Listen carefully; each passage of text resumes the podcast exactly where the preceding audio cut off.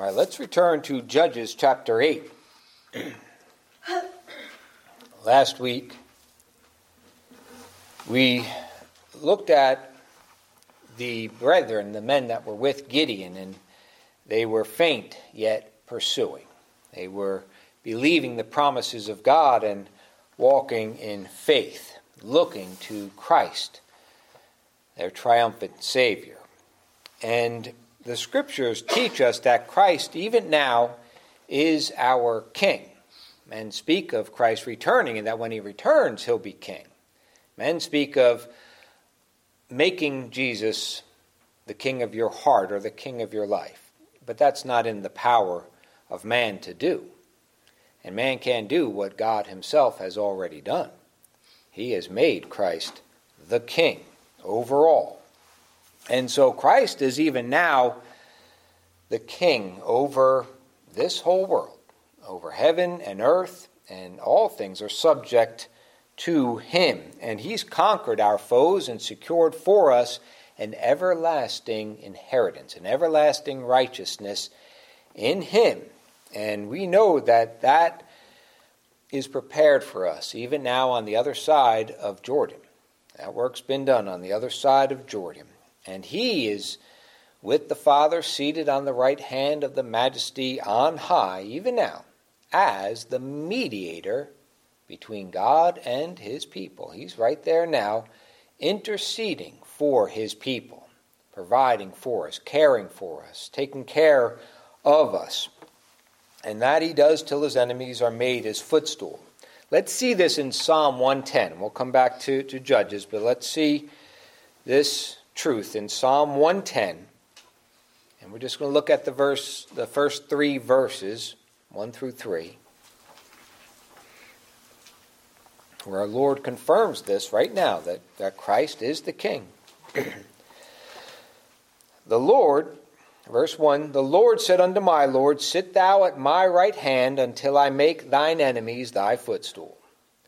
Now, watch this. The Lord shall send the rod of thy strength out of Zion. The rod, he's ruling right now out of Zion.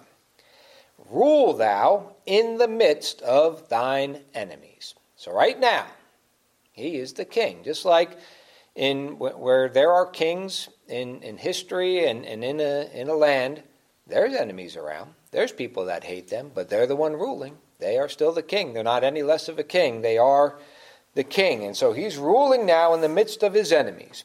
And he says, Thy people shall be willing in the day of thy power.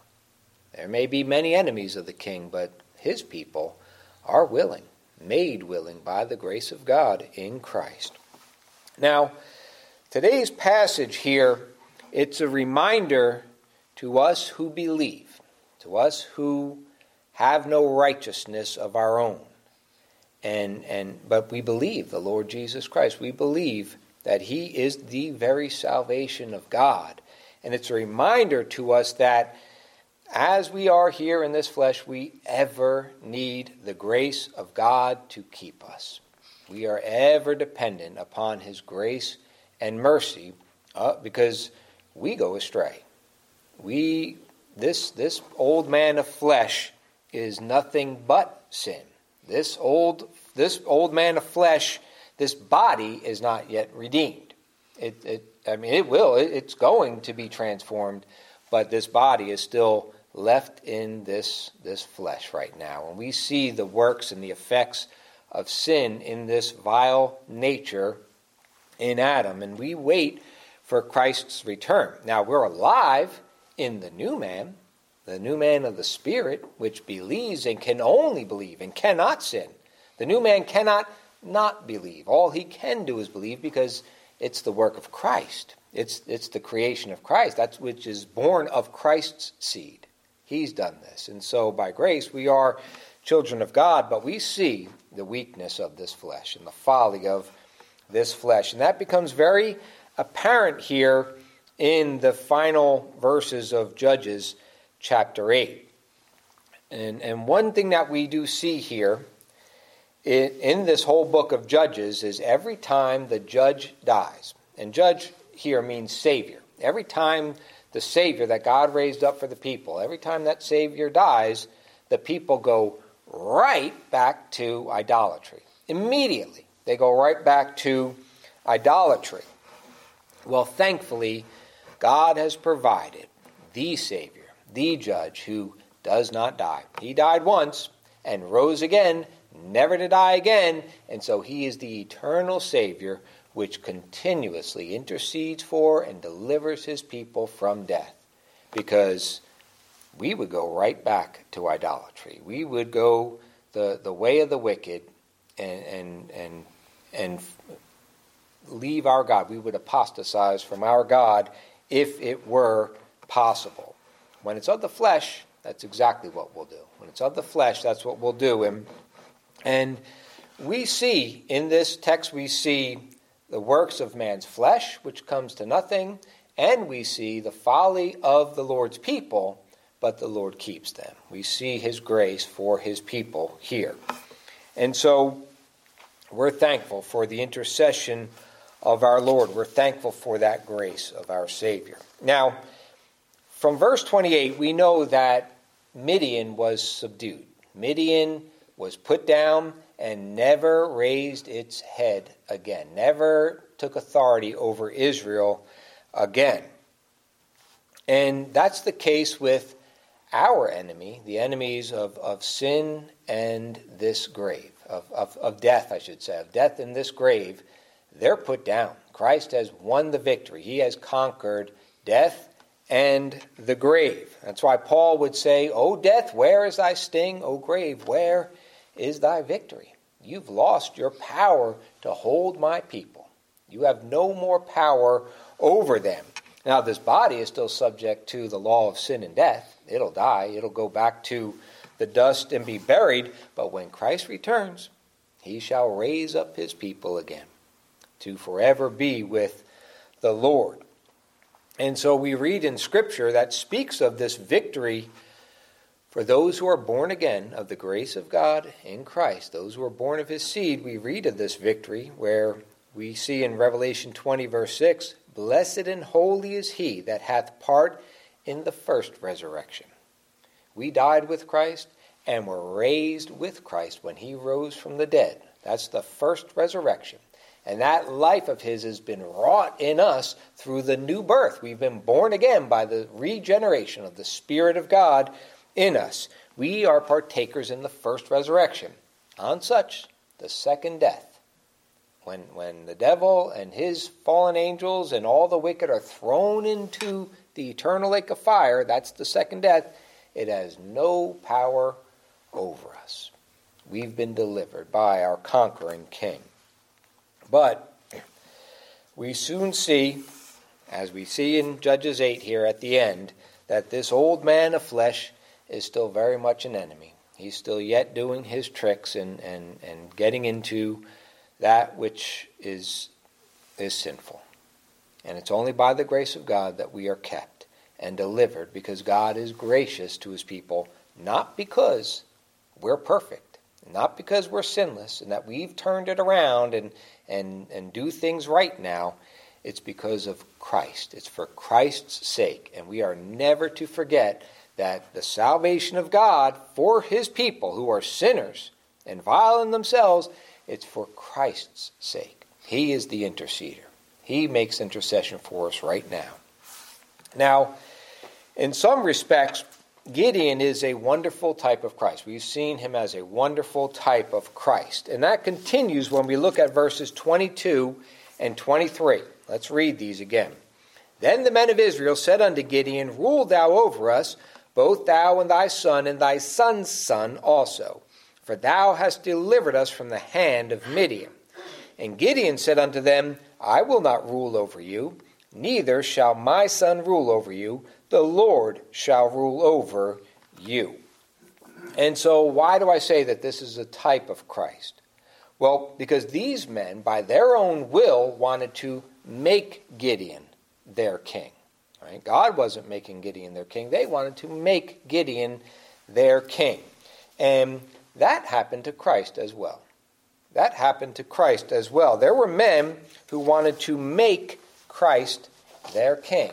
And, and And the Lord Jesus Christ had nothing to do with it. For one thing, man can't make Christ the king because God has already made Christ the king. He is the king, whether you think he's your king or not, whether you think you're subject to him or not, Christ is the king.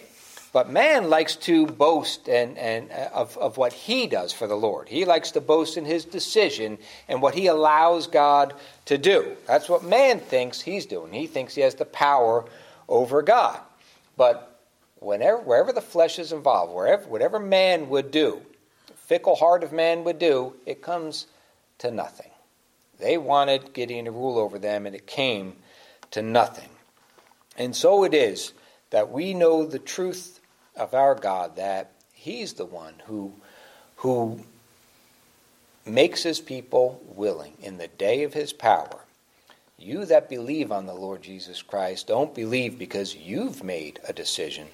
You believe because God has been gracious to you to turn your wicked heart to, to the Lord Jesus Christ, to believe on Him we would remain in death and darkness. As we saw this morning with the, the, the prodigal son, we would remain in absolute death and darkness, but Christ was sent of the Father to come into the world and to seek that which was lost, his people, precious to him, chosen of God, and given to Christ before the foundation of the world and that we are predestinated unto this mercy. Ephesians 1, verse 4 and 5. And so God saves whom he will according to his election of grace, and in time, when it pleases him, he delivers them from the bondage of death and darkness, from the shackles of, of utter corruption in Adam, giving them his Spirit, and the Spirit, through absolute sovereignty of God, delivers his people, irresistibly, effectually calling them out of that death. And so when man would make Christ a king, that work is vain and it comes to nothing, except God intervene, except God intervene and deliver us from thinking we've done something for God. And we're brought to see, nope, God's done something for me, for me in grace and mercy. Now, let's see what I'm talking about. Turn over in John 6. John, verse 6 uh, John chapter 6, verse 15, where we see this type pictured here, where men would make Christ king. When Jesus therefore perceived that they would come and take him by force to make him a king, he departed again into a mountain himself alone. And that's really how it is. Man is, is happy to make Christ a king while he's multiplying barley loaves and fishes by the basketful. They like that. They like it when Christ is, is, is just making riches for them and, and feeding them and giving them abundance and taking care of them in that, in that sense, in the things of this world, the things that profit this flesh.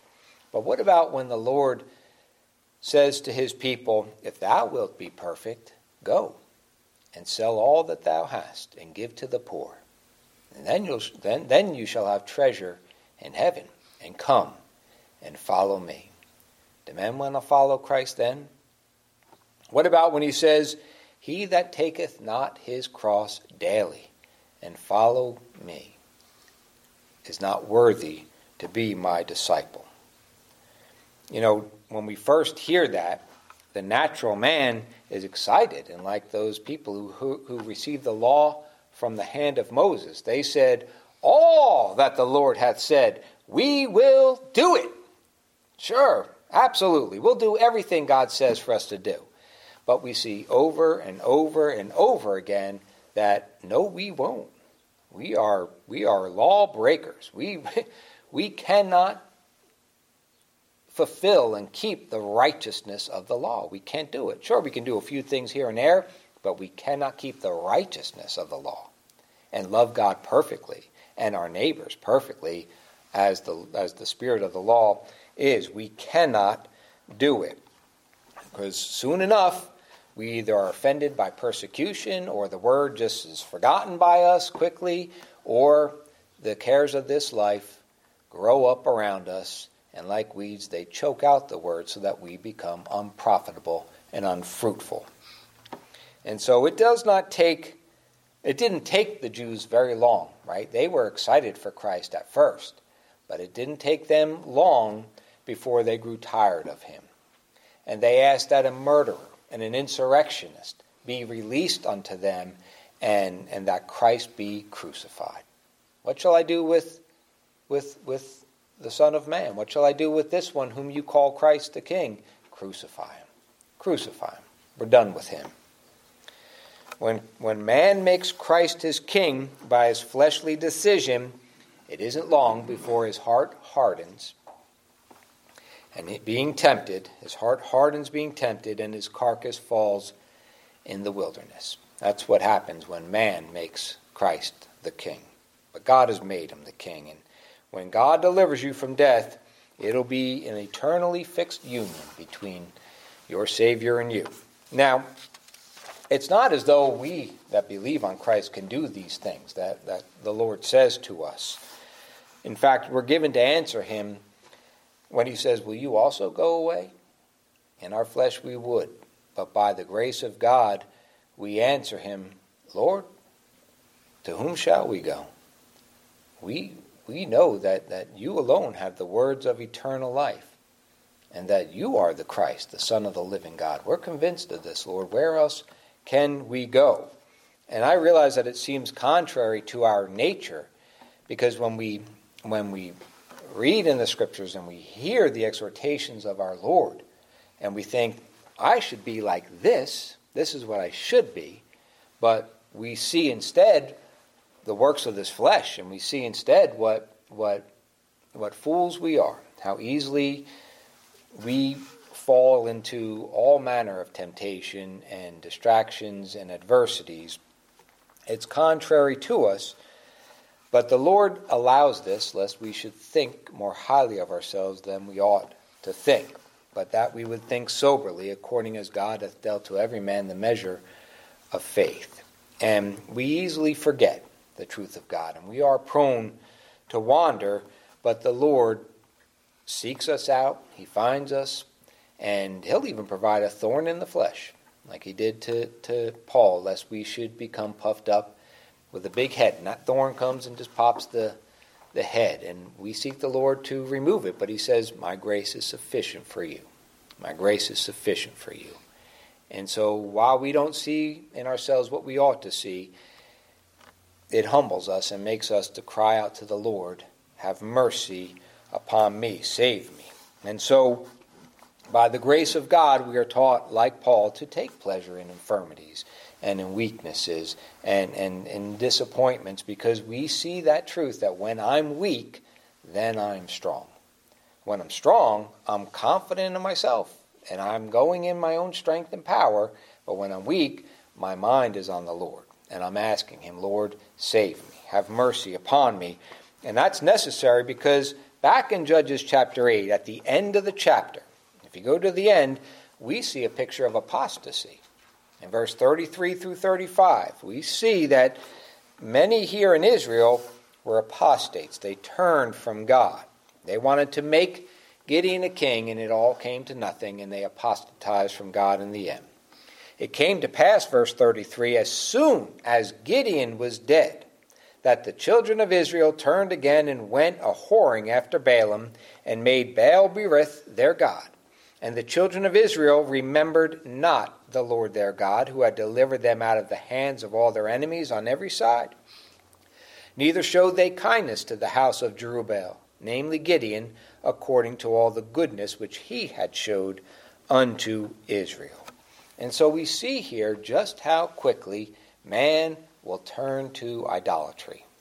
Gideon dies, and they immediately turn to a false God. It's as if they, they couldn't wait for the man whom God had sent them to die and to be done, to be gone, so that they could just get to doing the, the things that they did in the old days, to just have things be the way that, that they were.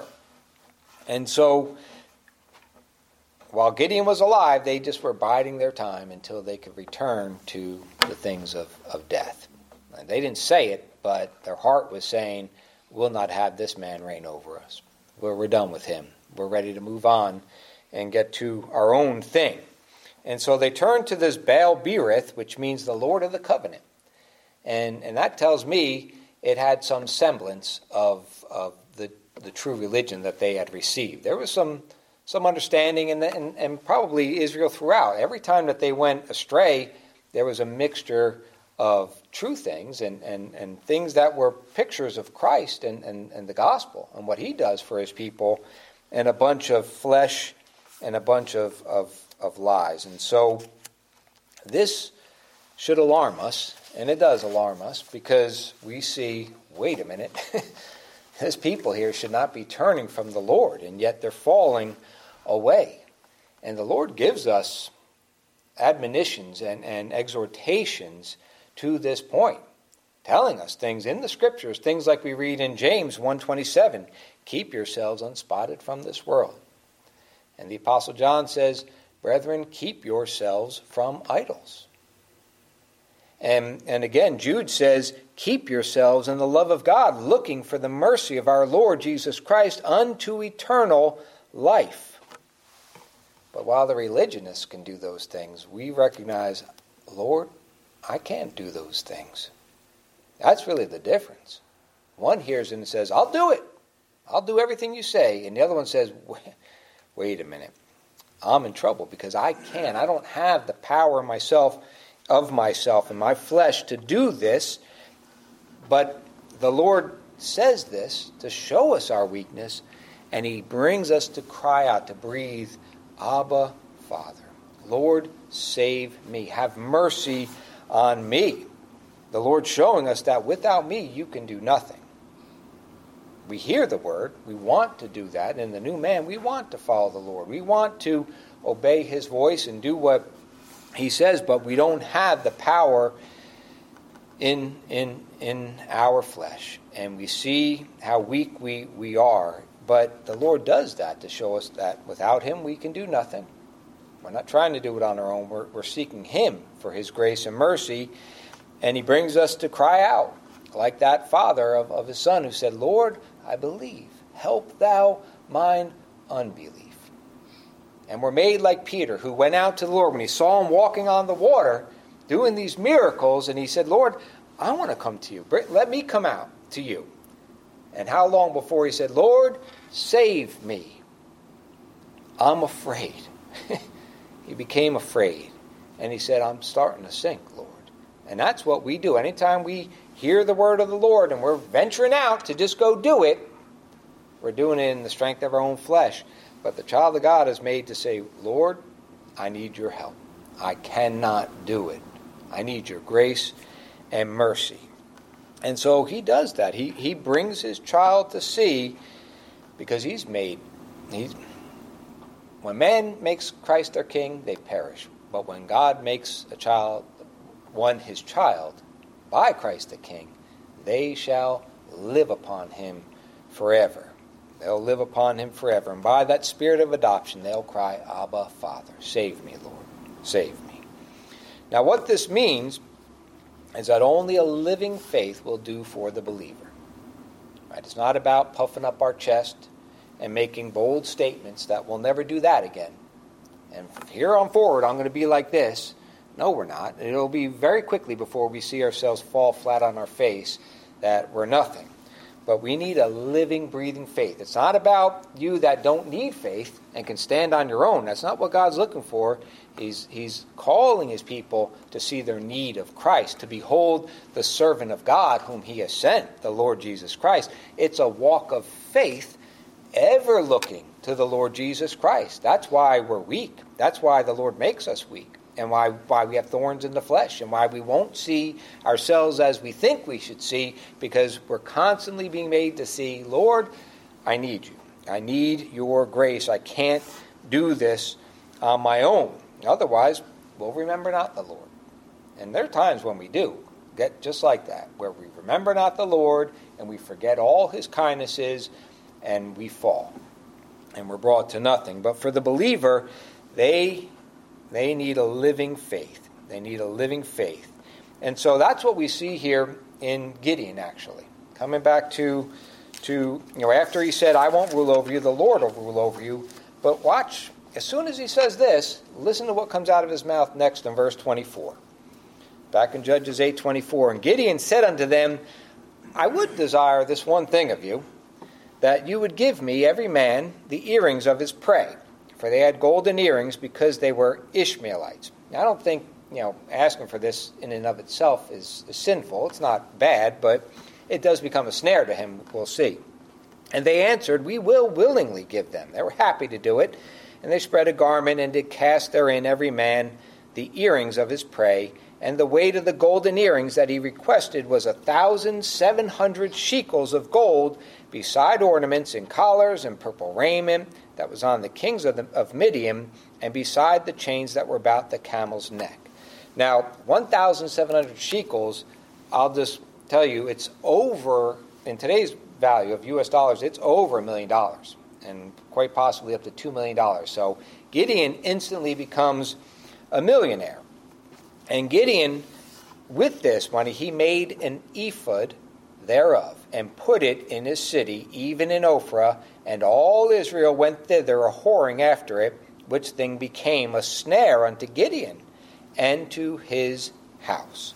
Now, we're not told exactly why Gideon makes this ephod. It wasn't the whole thing of gold because it's like close to 50 pounds of gold. Like, I don't think the whole thing was, was made of gold, but he used some of that gold to make it. And they don't tell us why he made this. Now, an ephod, if you're familiar with the Old Testament, was worn by the high priest. The high priest wore an ephod to consult with God and the Urim and the Thummim, and, and, and God would, would speak to him as an oracle to answer questions in times of, of need. And Gideon puts this thing in Ophrah, which is in the tribe of Manasseh.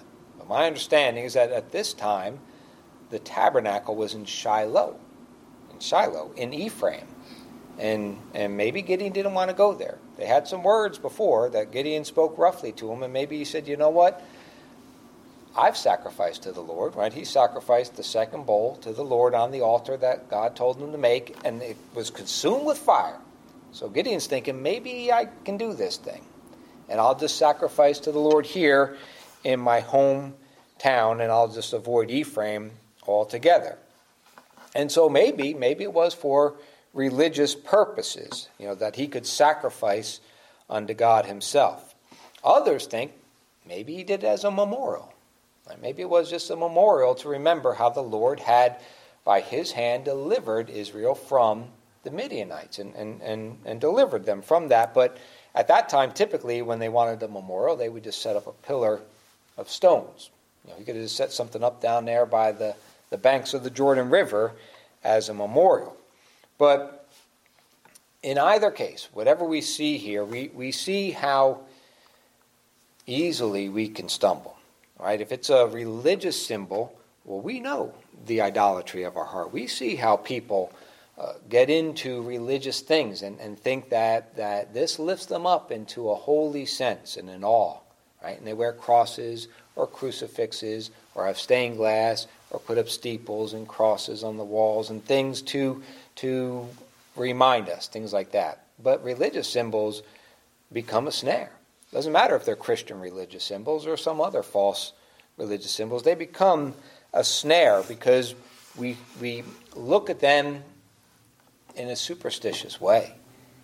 And by wearing a cross or, or doing those things, it's not like God's giving us any special grace. There's no sprinkle of grace because you've done you know that, that you have these religious things. And so it became a, a snare to him. And if it's for a memorial well that's also a danger for us.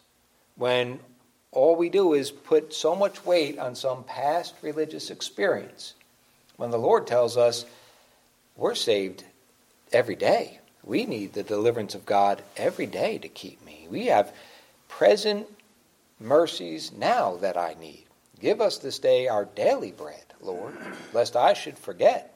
And and so we we put a lot of confidence in, in religious things by nature. We put a lot of confidences in past experiences and, and put too much weight in those things. But the Lord tells us it's a walk of faith. It's not a one time thing of faith, but a walk of faith. And so, brethren, we see just how easily we would how we are ensnared by the things of this world and the things that this world counts as precious.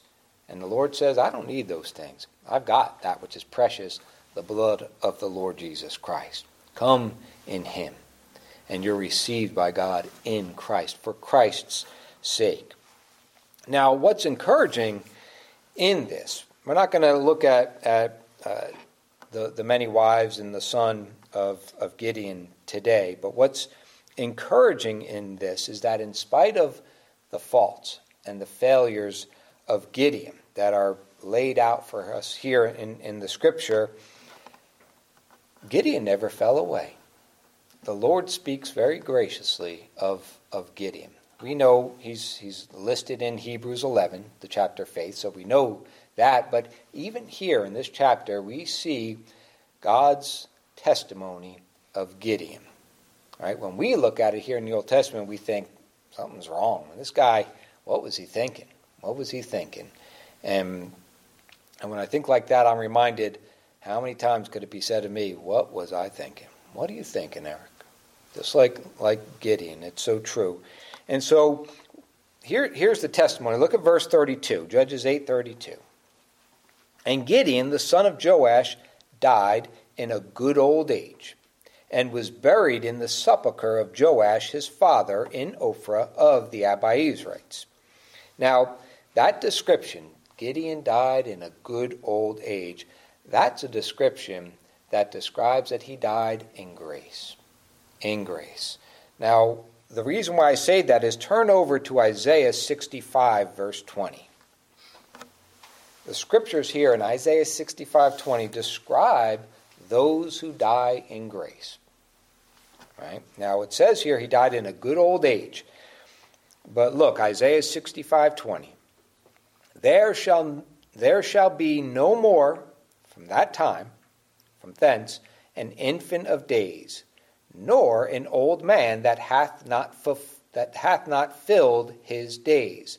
For the child shall die an hundred years old, but the sinner, being an hundred years old, shall be accursed. And so we saw when we looked at this a few weeks back, a couple months back, that the meaning here is that even if you die at a young age, an early age, but if you die in grace, you have lived a good old age because you live eternally.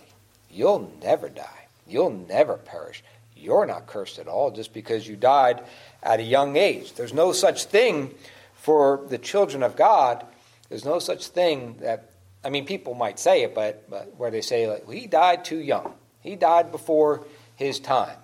Not if he's in the Lord, truly. If he's in the Lord, it's fine. The Lord brought his child home to be with him. There's nothing to be ashamed of that. Those who, who die at an old age in grace, they yet live eternally. They are blessed. They have fulfilled their days. They filled their days. But the man who believes not, he might die to 100 years old. We, we've all seen people, and, and maybe even known some people, but heard of people that were rebellious sinners who hated God and lived to be 100 years old or longer, you know, and, and just did all kinds of, of abuse to their body and yet lived.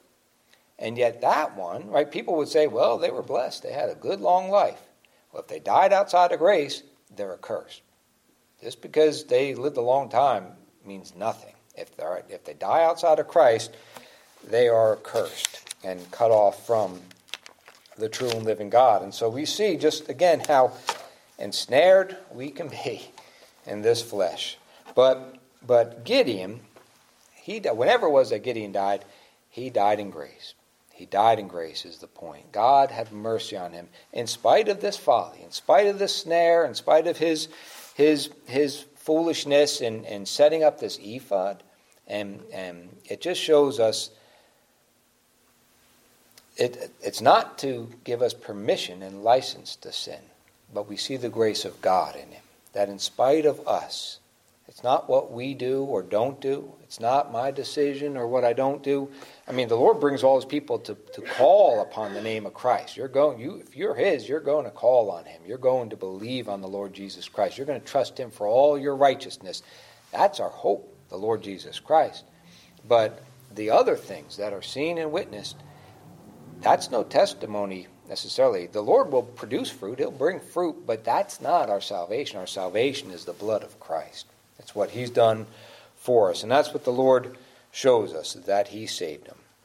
And so, in spite of our failures and shortcomings, you know, when we look in the Old Testament, and you can see this when you read Hebrews 11, but when you look at these men and women described in the Old Testament, the Lord is very honest and shines a light on their, their folly, their sin, their shortcoming. I mean, look at David. It, it's, it, it really lays out what a, how sinful we are. And yet, these men and women are described in Hebrews 11 as faithful believers, people who walked in faith. And so you see the ugliness described in the Old Testament. That's true. Under the law, we are sinners. But in Christ, we are, are blessed and, and children of God and received of Him and die in the Lord Jesus Christ. That's why when Christ separates the sheep from the goats in Matthew 25, it says, Then shall the righteous answer and say, When, Lord? When? When? When did we see thee and hungered and feed thee? When did we see thee thirsty and give thee to drink? When did we see you naked and, and, and clothe thee? When did we see you in jail or sick and come and, and visit you? When do we do these things, Lord? And he said, as much as you've done these things unto the least one of my brethren, one of the least of my brethren, you've done it unto me. And so the Lord, he he knows exactly what he's doing. He's able to save his people, deliver them to the uttermost. And yeah, we see the stink and the filth of this flesh. And we're always going to be see it because we, see it. And the Lord uses it to keep us humble and to not think of ourselves more highly than we ought, but that we would continue to look to Christ, continue to breathe, Abba, Father, save me. Lord, I believe, help thou mine unbelief. Lord, save me. I'm afraid. I'm sinking. And the Lord does that for your good, for your good. Because when you're weak, then are you strong. And so I pray that that closing verses there in Rome, uh, Judges 8, you see the gospel there. You see the grace of your God to care for you in Christ. Amen.